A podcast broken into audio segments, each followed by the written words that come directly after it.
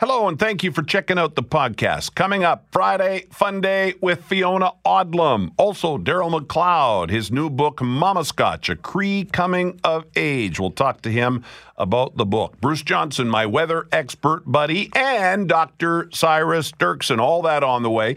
Please subscribe to the podcast. Please rate the podcast. Five stars would be nice. And now, the podcast.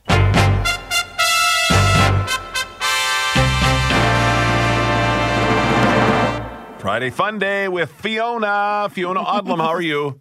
I'm great, bud. How are you? Excellent. We were just complaining about the weather, and I was saying how we're not going to go to the lake now because, you know, when it's six, seven degrees and Yeah. cloudy and rainy, why bother? Yeah. Um, well, I would take that over what we've got. We've got six centimeters of snow coming. What? Uh, and yeah. In Saskatoon? yeah. We're getting three today, three tomorrow. So Oh, it's snowing right now. Yeah, I guess it could be worse than I better shut my mouth. wow. Yeah, totally. Yeah, it's not pretty here right now. The Saskatoon, the city that shines, is the city that snows. It's No kidding. Wow. Yeah. Well, my weather expert buddy Bruce Johnson's going to join us at about 2:15 so we'll get his thoughts on cuz there's been a lot of talk uh, uh, Bruce looks at things in nature as signs that the weather may be, you know, Mm-hmm. Oh, okay. yeah, so for example, uh, we were seeing leaves turning yellow and stuff very early, so he thinks maybe that, maybe he doesn't know, but he thinks maybe that's a sign that we'll get an early winter or that winter will Yeah. be extra harsh. So we'll we'll see what he has to say. And uh, yeah, that's I'll I'll take uh, cloud and rain over snow. Sorry, I'll I'll leave it alone now. Well, I got a question for you. Hmm. Um, are you a guy that believes in the farmer's almanac, or are you like, eh, no, that that stuff doesn't work? I don't know if I believe in it or not, but I do like looking at it. That goes back to when I was a kid, right? When I Yeah. my my parent grandparents uh, lived on a farm, and I was on the farm quite a bit. And the Yeah. farmer's almanac was a big deal, and so yeah, I pay attention to it. Yeah, I'm a believer. Like I know uh, some folks are like, nah, nah, I don't know what they're talking about, but Yeah. They're pretty close most of the time. Yeah, know? yeah. It, it definitely has some interesting, uh, interesting stuff in there for sure. So if it's going to be Yeah. crappy, you got snow, we've got uh, you know Yeah. Mm-hmm. cloud and, and rain. You were saying that you've got some good suggestions Yeah. for something to watch, uh, to. Mm-hmm. stream, binge with the weather not being great. Okay, I've got a couple things um, on my radar right now. Um, so season two of this show called American Vandal came out. Now this is this is a comedy, um, but it's a serious comedy and it's really funny. Did you did you ever get into that podcast Serial? Um, no, I, I know what you're talking about, but no, I didn't Right. get into it. No. Okay, so the, the premise of that is is that uh, a gentleman, this is a true story, guy goes to jail, Yeah. um, and he's a, he's a high school student, and he can't account for 17 minutes of his life, and the, he goes to jail, and the, the sister's like, listen to this journalist, can you just look at his case and just take a, a once over, and mm. it's fascinating. It's a fascinating podcast.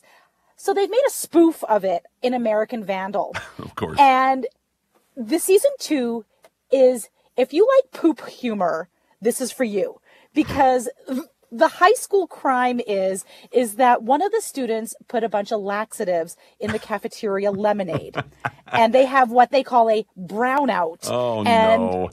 Yeah, it's a real oh no. But if you want to tap into your like sixteen year old Hal Yeah. Anderson, Right, right. you're gonna love it. Okay, I have heard of this. Now that you've uh, given me the the plot, I remember hearing about this. So, American Vandal. That's on. Yeah. Is that on Netflix? Yeah, that's Okay. on Netflix. And what else? But then I, I broke the bank and I bought Amazon Prime Television. Oh, you can buy that here. Yeah, so I got that and I binged the new Jack Ryan Hmm. series. So that's with Jim Halpert from The Office. Yeah. And you're like, oh, this comedy guy, he can't do action.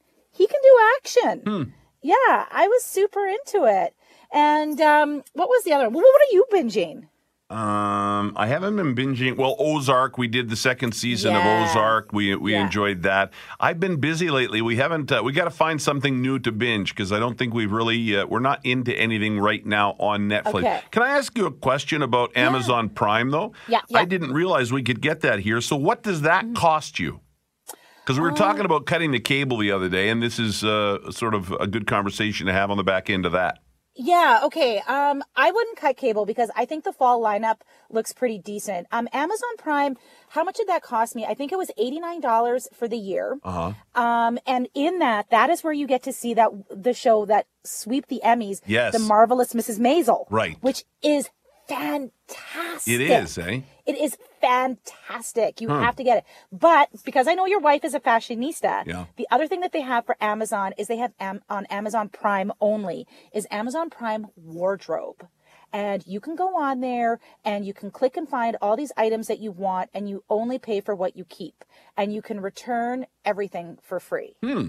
That's kind of interesting, eh? It's kind of a cool little thing. So And then with yeah. that Amazon Prime for 89 bucks for the year or whatever, you get free shipping or a Yeah. deal on shipping and Yes. and all the shows and movies Yeah. and And they also have um, Amazon Prime Radio. So it's like uh, it's you know like well, we um, won't Spot- talk about that because I want No. people to listen to this show. No, I know, but it's like it's like it's like Spotify, but Yeah. so it's like right. soundtrack. If you're into stuff, music so- and stuff, yeah. yeah, yeah, yeah. Okay, But can cool. we can we can we talk about music Yeah. because like um I'm kind of um a little bit skeptical about this whole Kiss farewell tour. Yes, let me let me read the story, okay? Let me let me let me okay. set the table here for you. So, Kiss has announced their farewell tour. Um, bringing the curtain down on their five decade long career. Kiss formed 45 years ago. They made the announcement during an appearance on NBC's America's Got Talent on their own social media accounts. Dates and stops on the end of the Road World Tour were not immediately disclosed by the band. Kiss has been doing this for Yes. decades. They had a farewell tour in 2000. Yes, I know.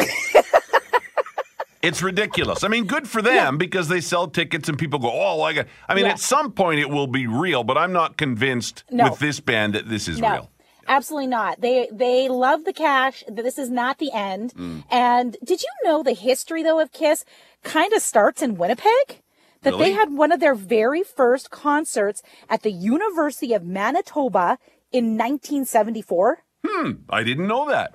Yeah, okay. If anybody out there is listening and you were at that concert or kicked yourself that you didn't go to that concert, phone in because, um, yeah.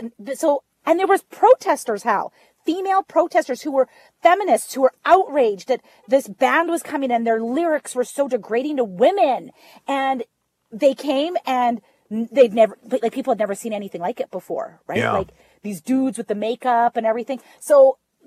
Winnipeg is part of their legacy, which I think is Interesting. super cool. But that's also part of my legacy in my rock and roll world. Because like back in the day, I used to be a bit of a headbanger, right? And I went to Kiss, and a friend of mine, she got us front row and the whole deal. And she's like, mm, Fiona, her name was Jody. Jody, who always wore a kerchief, like she wore kerchiefs off off to the side of her neck. Like she was again, I thought that was like super dangerous um, and cool. Uh, she's like, Fiona, we need to go to uh, Ozzy's in Osborne Village. Yeah. I hear the band's going there. So I go. Sure enough, spent the whole night partying with Ace Frehley. Come on. I'm not even joking. Wow. I'll tell you a funny story. This is a terrible Yeah. story. Back in my bar gig days, Yeah. um, we had a, a, a I won't say where, and ACD, I think was it, yeah, ACDC was in town. And I went on the radio, just kidding, and I said, Yeah. yeah, the guys are going to be at the bar later, right? I was kind of joking, but then Yeah. people believed it, and I sort of kept my mouth shut about it, and the place was jammed, It was lined up out the front. I went in, I did my games, and I bolted out the back door because I knew at some point I'd have hell to pay. But uh, yeah, so I kind of pulled a fast one there. Hey, we only got a couple minutes left. Let me. Okay, speaking okay, of okay. music, sticking with the music theme here. Yeah. Are you rolling your eyes over the fact that Maroon Five is apparently the band that will perform at the halftime show at the Super Bowl?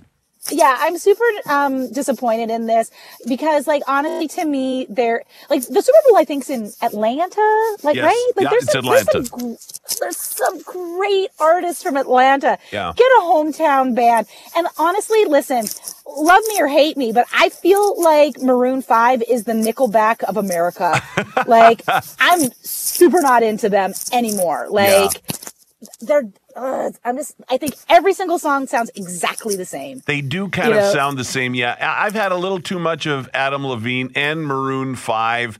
Um, Yeah. But some people are saying, "Come on, it's football. It's a guy sport, you know, and maybe it should be a more of a guy band." But I mean, they obviously do this because at halftime, I mean, all there are obviously women football fans, but they want Mm-hmm. to try and appeal to a younger audience, a female audience. You know, at halftime, everybody's watching. So I don't mind Maroon 5. I think they're a little overexposed, but I, I will agree Yeah. with you there. Yeah. Yeah, I think they're just the safe choice, and yeah, whatever. I won't be. Mm-hmm. I, I don't know. That's not going to make me tune in. When they had Bruno Mars, ooh, That was a good show. so he put on a great show. Arguably one of the best uh, halftime shows at the Super Bowl, I think, Bruno Mars. Yeah, absolutely. Yeah. Yeah. Is Super Bowl like on like one of your bucket lists? Like, I want to go to a Super Bowl. Mm, I, I not really. I, I don't mind the NFL. I'm more of a CFL guy, so Yeah. I, I would say no. That wouldn't really be on my on my. I think it'd be fun to go, but I wouldn't pay the kind of money I would have to pay to go and, and be there because it's uh, you know it's it's crazy money. Hey, we're almost out of time, so I'm going to give Okay. you uh, any shout outs, uh, Fiona. You want to Um, say hi? well, you want to okay, say hi to mom and dad up in Fraserwood? What? I do. I want to say hi to my mom and dad, and my sister just flew in from uh, England. So Nice. Mm-hmm. welcome back to this terrible weather. But um, just really quickly, I just want to tell you, uh, I'm going to Grey Cup this year, so I will do some live hits from you from the Cup. Okay. Oh, okay. All right. Yeah, because you're a CFL guy. So Yeah. Anyway, I, I want you guys to all stay warm this weekend. Thank you. Stay in and uh, just be good, everyone. I love you so All right. much. I miss Thank you you, every day. Fiona. All right, there she goes. Fiona. Odlum in Saskatoon. Fiona with us every Friday. Friday Fun Day with Fiona.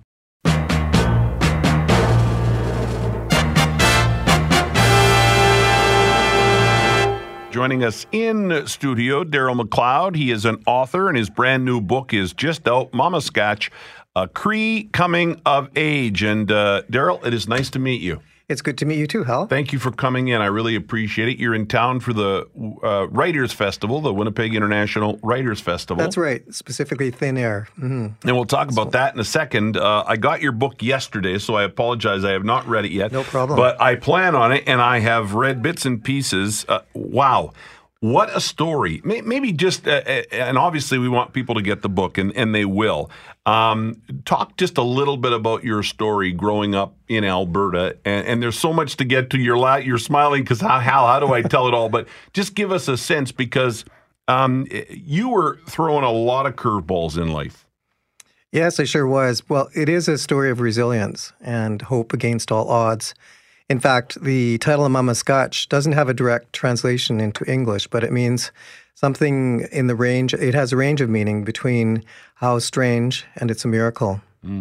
And uh, when I look at um, the curveballs that, that, as you said, that life threw me, and through my family, actually, um, I it's a story about a boy who grew up in the middle of a huge transition, cultural transition of his people, my people, the Cree people, Nehiyawak, uh, in northern Alberta, uh, specifically from the Treaty 8 area, um, and a family that was part of that culture, and a huge transition of where a group of people within one generation uh, or two generations uh, lost their language, um, lost many aspects of their way of life, and was forced into a new world, a new way of being, uh, into speaking English or and or French, but mostly English, and um, into accepting uh, a, a more urban way of life rather than living off of the land and living very close to the land, like my my grandfathers and my great grandfather and even my mother and aunts did.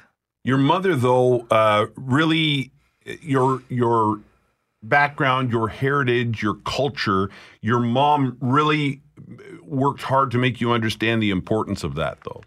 She did. And um, mom loved our culture and loved our language and spoke it whenever she could. But unfortunately, she was taken to residential school, and that's one of the stories in there. Hail Mary, full of grace, Yeah. is a, in about her residential school experience, and it's a great story of hope and resistance. Where uh, my mom and uh, some aunts, who her aunts, uh, who were teenagers then, broke away, broke out of the residential school, and didn't ever have to go back. Uh, but yeah, in that residential school process, mom was brainwashed into believing that our language, Cree or Nehiyaw, was bad, in fact, was evil. And um, so instead of teaching us kids how to speak Cree, um, she taught us how to speak English. And she'd say to us, You're going to speak English. You're going to go to school. You're going to be something someday.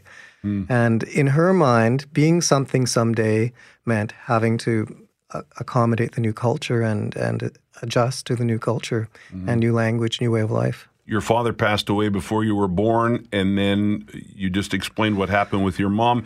And I get the sense in just the bit I've read that probably some of the happiest times for you was at your great grandfather's trapping cabin. Right.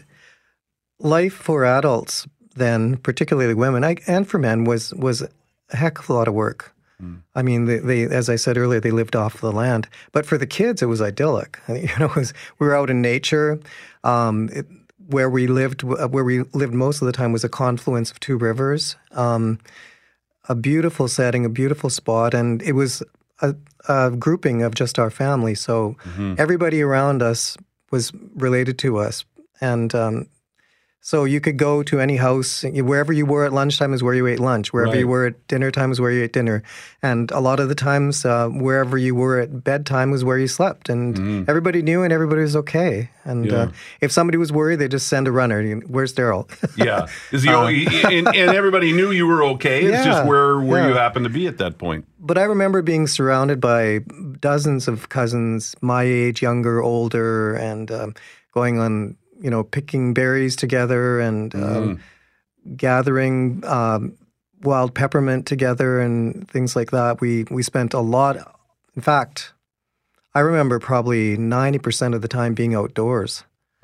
Um, Yeah, and there's great up. pictures in the book too. By the way, I really Right. enjoyed looking at the pictures and and uh, and and you, seeing you with your family and Yeah. your your grandfather's uh, your great grandfather's uh, hunting uh, or trapping cabin. And and I'll just touch on this because man, there are so many elements to this, and this is just the first part. You're working on Yes. part two, right? right. Yeah. The sequel um, is coming up, and it should be released probably in a year. Yeah. It's called Peyakow. And, Man, uh, you had you had a lot to get in the Yes. first part here. pardon me, including a sibling of yours who transitioned to a different gender, yes. and that had an impact on on you. It had a tremendous impact. Um, Greg was my older brother, and he was a good older brother, and um, you know was a role model in every way that you would expect a big brother to be a role model. He took me fishing. Um, he was a champion for me. Uh, he was very protective of me. Those kinds of things. And um, when he announced that he wanted to have, well, it happened gradually. I mean, he started um, out as a transvestite um, probably when he was 17 or 18. And then a couple of years later, he announced to me, I think probably I was the only one in the family he told, that he intended to have a sex change operation um, before it was actually legal in British Columbia. And um, yeah, it, it affected me tremendously. I, I didn't believe that it was possible. I didn't believe that it would, it would be healthy. I didn't think it would work well for him. And, um, and it really made me wonder about my own uh, gender identity and sexuality and um, put all of that in question. And I, I wondered if I if I would end up following the same path. Well, best of luck with the book. I really, you. I, I can't wait to read it. I'm, I, you, it, uh, just the little because as we get these books, they'll they'll give us sort of a breakdown of you know Mm-hmm. Some of the Yes. and just reading some of that and, and a bit of the book, a couple of pages in the book. Man, it's uh, it's an incredible story, and I can't wait to see it all. I've just touched on a few things. I almost feel like I'm not doing it justice because there's so much in this, Right. and I'm I'm glad to hear there's a second uh, a second book coming, and um, all the best with it. Now you're in town for the Winnipeg International Writers Festival. That's right. You. This is your first book. You had not written a book before. That's correct. Tell us about that process. Did you know it was a book when it began, or or uh, how did that all? How did the book happen? In 2010, I started taking a short course um, on on writing memoir, and the structure was short stories, and I was very comfortable with that. And um, the mentor I worked with um, helped me along that path. And um, after about 18 months, I had 26 stories that I had written, Wow. and my mentor had edited them all for me, and we just put them all together and decided we had a manuscript. And but it was 475 pages. That's a big book. It was a big book. Yeah. So I went to another editor, um, hired her, and we cobbled it down to 300 pages. But once I got those, you know, had about 10 stories written, I realized that there was a common thread, of course, because Mm-hmm. they were all about my life. Sure. And um, I knew that we had the makings of a book. And the makings of a really good book because it touches on so many themes, all of the themes that are current in today's society. Like the transgender issue isn't an issue just for Aboriginal people, Indigenous people, it's an issue for everybody. And it's a very current uh, topic. Um, the 60s scoop, one of the stories is about the 60s scoop. The reason we went to hide in my great grandfather's trapping cabin was because at that time, in the late 50s and 60s, the government was taking kids away from single moms, particularly single Indigenous women, Yeah. and um, you know, giving them to white white people to foster or adopt, or in worst case scenarios, they actually sold the kids. Um, there have been a couple of documented cases of that. Yeah. Um, so you know, there once I really, it turned out that every every story dealt with a specific theme, even though I didn't plan it that way. And so once um, my mentors and I saw that, we just went with that, went with the flow, and um, it it developed into what it is. Yeah. I don't know if if this is even something you've considered. I don't read books and often think this, but with this book, as the little bit I've read, there's a movie here. Like, I mean, Oh, wow. this is. don't you think it's an incredible story? I think it's a phenomenal story of um, a boy who started life in very humble situation in the bush of northern Alberta in, in a ca- two-room cabin with no electricity or running water, and ended up uh, being a teacher in Vancouver, and then ended up being the executive director of international relations for the Assembly First Nations. Yeah, we and- haven't even talked about that. no, and that's in my second book. Yeah. And traveling and making speeches at the United Nations and Mm-hmm. um, being a chief negotiator of land claims for the federal government for a while, Mm. those kinds of things. So it was a pretty incredible evolution.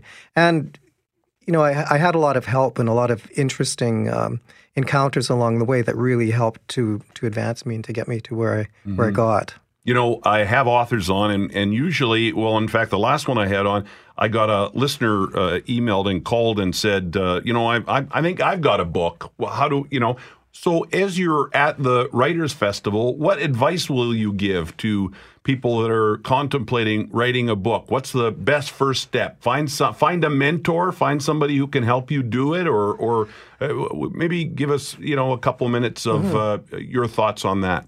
The very first step, Hal, is to just start writing.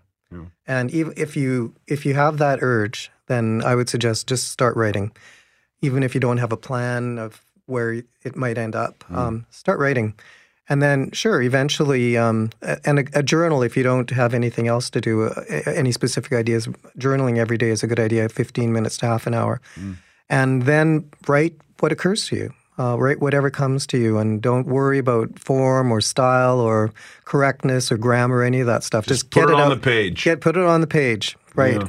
And um, then, yeah, get get take a course. A lot of the colleges and universities have continuing education courses Mm-hmm. that you can take in evenings or weekends, and take a course, get some guidance, uh, find a find a mentor, and um, but the most important thing is just keep writing. If you think you've got that in you, just write.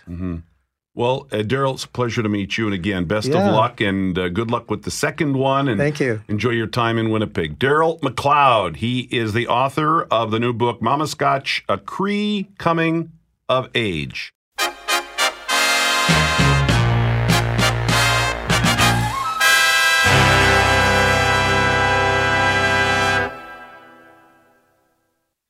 And on the weather, on the phone, my weather expert buddy Bruce Johnson. Hello, Bruce. Hello, how are you doing? I'm good, man. It's been a while. I've missed you.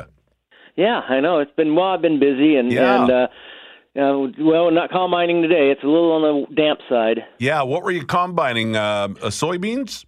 Right. Yeah, we were, and because we hadn't had a freeze yet, the stalks were still kind of green. So you had to be really careful because the the last thing you want to do is have I get a combine plugged, and then me being the skinny guy, I get stuck cleaning it out. That's nine hours and twenty thousand calories, and that, Yeah. that doesn't work very well for me. Right. Hey, uh, I'll get to the Weather Network's fall forecast in a second, but Mike Conkin, our global weather specialist, has a great story at cjob.com right now where he talks about fall, which begins tomorrow. Tomorrow is the first day of fall.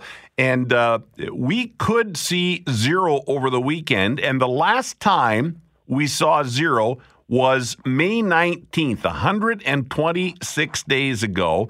And over the summer, we had 26 occasions of at least 30 degrees. That is double the normal number. And so uh, we're in the top 10 for the hottest summer. What's the fall going to be like? Uh, Bruce, you and I talked a while ago about signs that maybe fall might uh, be colder than normal, winter might come early, winter might be harsh. What are we looking for?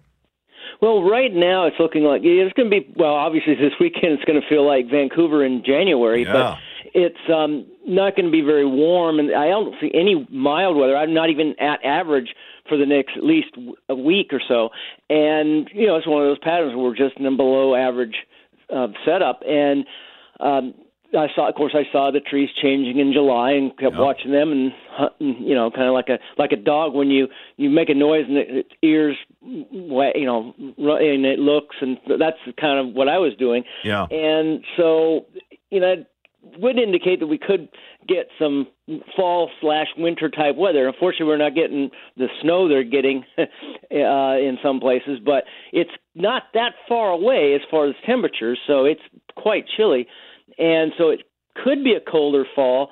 And the thing about winter, it's going to depend on whether this El Nino develops, and if so, when it develops. Okay, for an El Nino it has to be the ocean temperatures have to be half a degree or more above average, half degree Celsius or uh, more above average.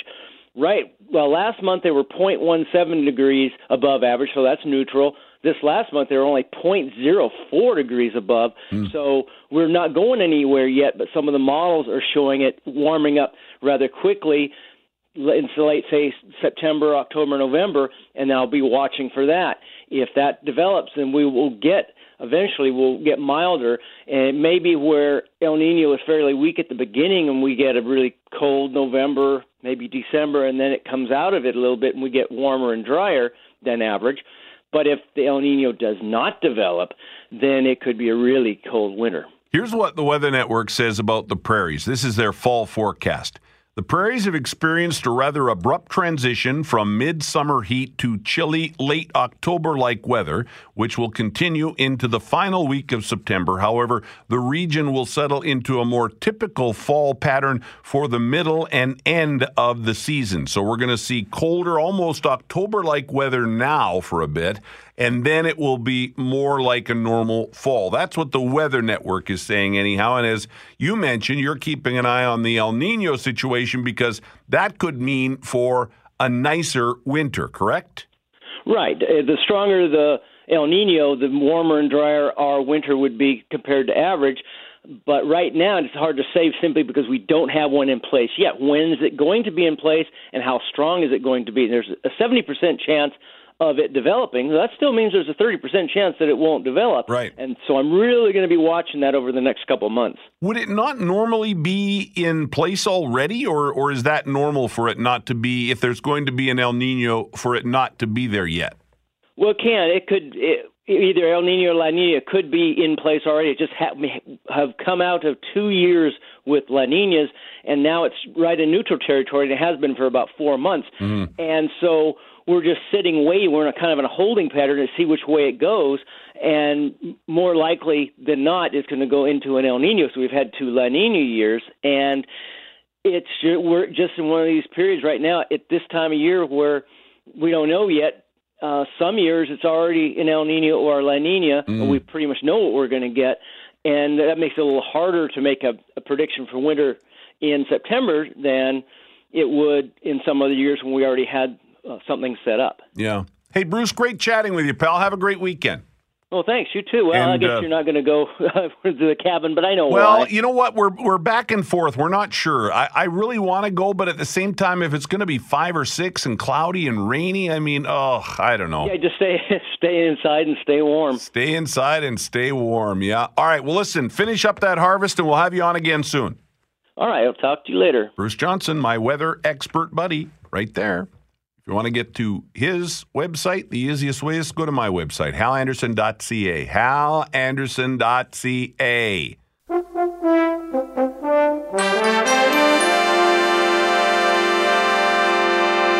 Dr. Cyrus Dirksen is here. He joins us every Friday.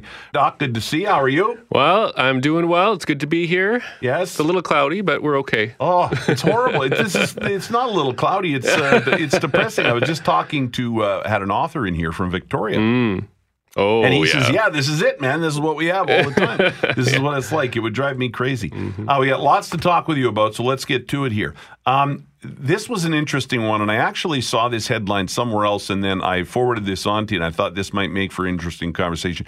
Do we trust people who speak with an accent? Oh, that is an interesting it, it almost makes you feel uncomfortable to read that, you know. Um but I can see where Mm-hmm. it would be an issue for some people. This is something that um, that is, that is true. Yeah, you're right. Might feel a little politically incorrect Yeah. to kind of say. But hey, we're in research, and so we do research, Mm-hmm. Yeah. and um, it seems that it's true that people, uh, when there was a research that was done that I think captures it quite nicely. They had these statements like, uh, you know, a giraffe can go for uh, longer without water than a camel. Okay, so they make up statements like this, and everybody knows in the experiment that all of the statements were written by the experimenter. Yeah.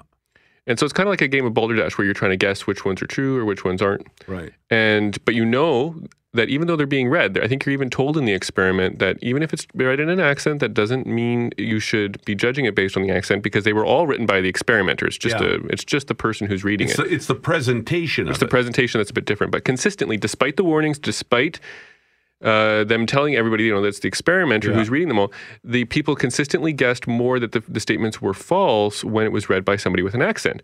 And Wow. it didn't even seem to matter how heavy the accent was. If it was even a mild accent versus a heavy accent, uh, the people still were uh, feeling like it was less likely to be true if the person had an accent, uh, which was interesting. I, I think.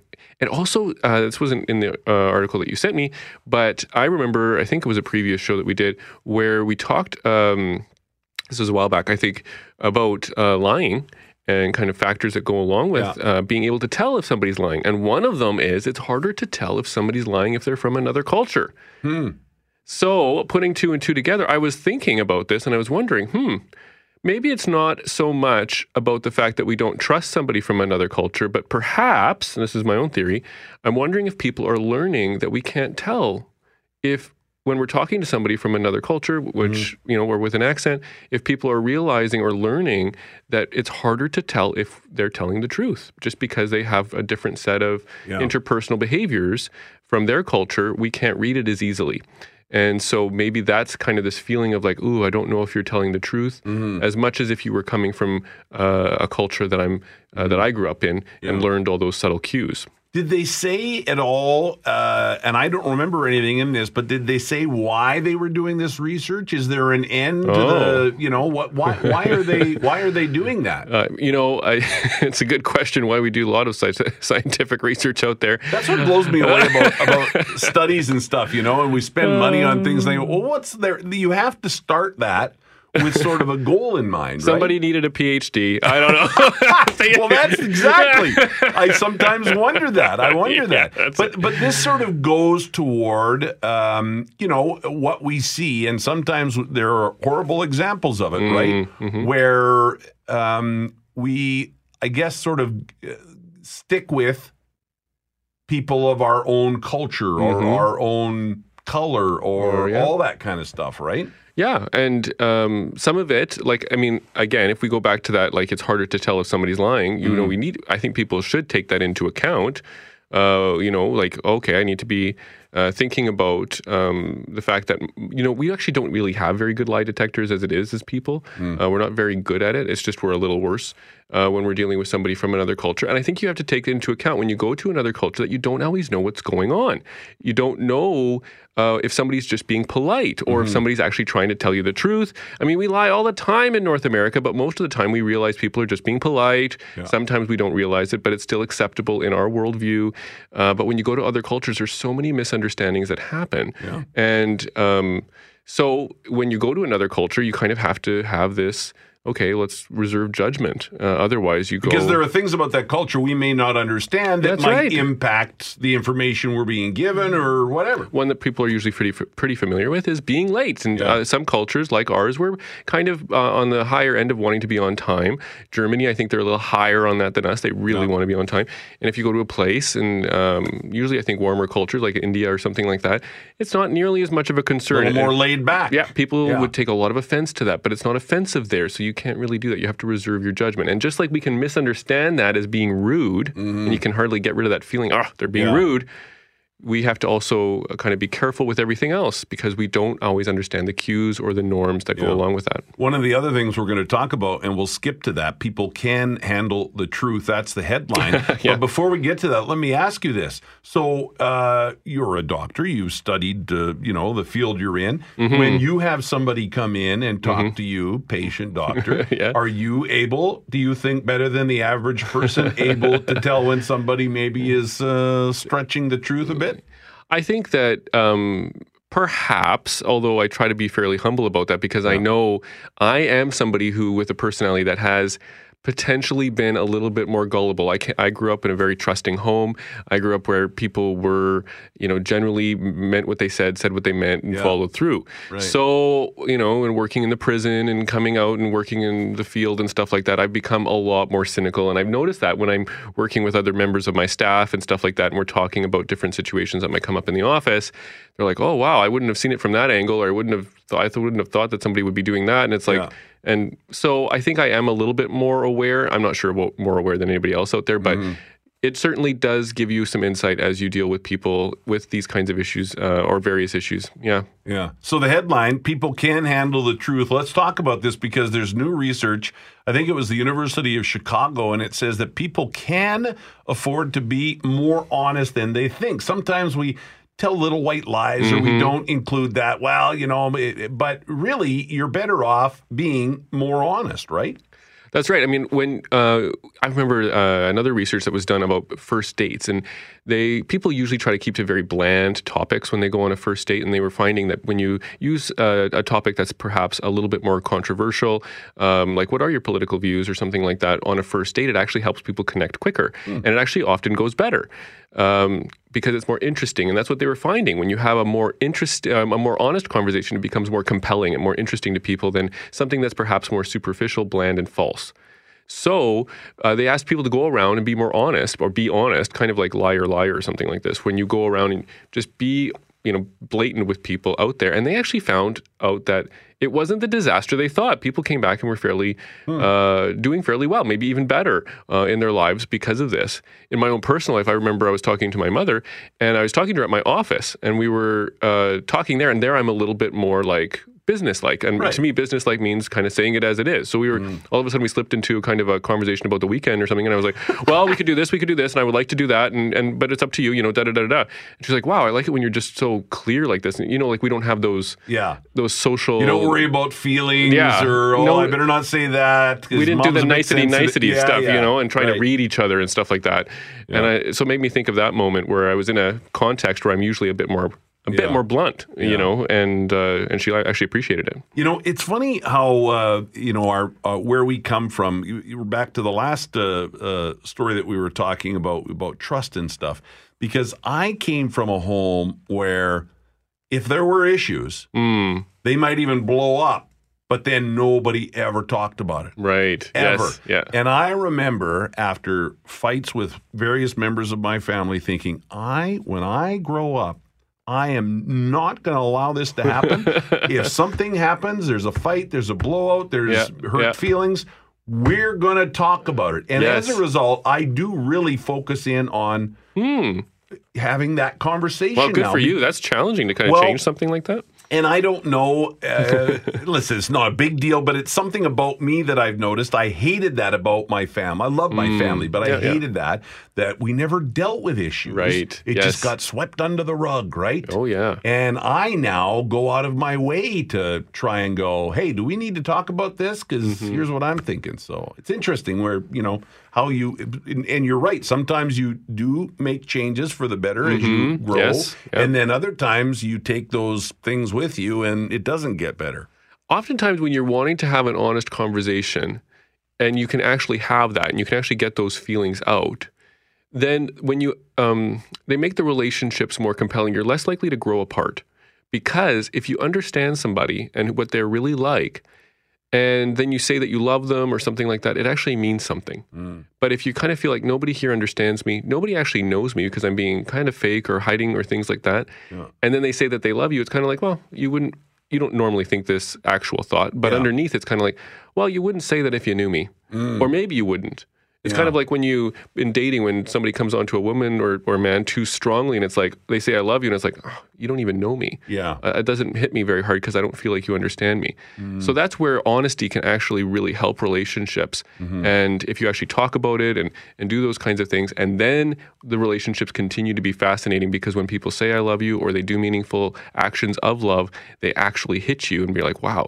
they know me and they still care for me. Mm-hmm. This research says better to tell the truth. It won't be as bad as you think it will be by not telling the truth. Do you buy that, Doc, or do you think there are moments where maybe a white lie is not a bad thing? Well, I, white lies are great, particularly when you call them being polite. There's basically the same thing. So a, a lot of people out there, if I said, "Oh yes, it's good to tell white lies," would say, "No, no, you know, uh, you, you should be kind of honest." But if I was to say you should be polite, a lot of people would then say, "Oh yeah, of course you should be polite." So it depends on what you call them. Yeah. Uh, like you don't walk into somebody's house and go, God, it's a pigsty. Uh, yeah, exactly.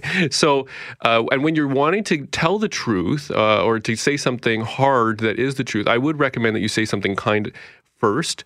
Uh, because research shows that if you say something kind about the person, uh, uh, you know, a, a positive comment, they're more likely to actually accept and integrate the negative comment. Um, but sometimes being honest isn't even about being negative; it's just about being vulnerable, and particularly in those cases, it often is a good thing. Yeah. Although uh, there, okay, maybe there's an exception in abusive relationships. If people people are kind of like, oh, I'm coming to therapy, I'm going to be so vulnerable. Well, I usually like to create safety as much as I can in the relationship first, because if you're vulnerable and then hurt, you're more likely to get really emotionally hurt. Sometimes those defenses actually help you to stay kind of emotionally safe in the relationship. If you share something deeply and then somebody insults you, it's har- harder to manage than if they don't really know that, that about you yet. Uh, so I try to create safety first sometimes. So you don't want to just go around telling anybody who you may even be emotionally dangerous, deep, kind of vulnerable things about yourself because, yeah, you'll get hurt even more.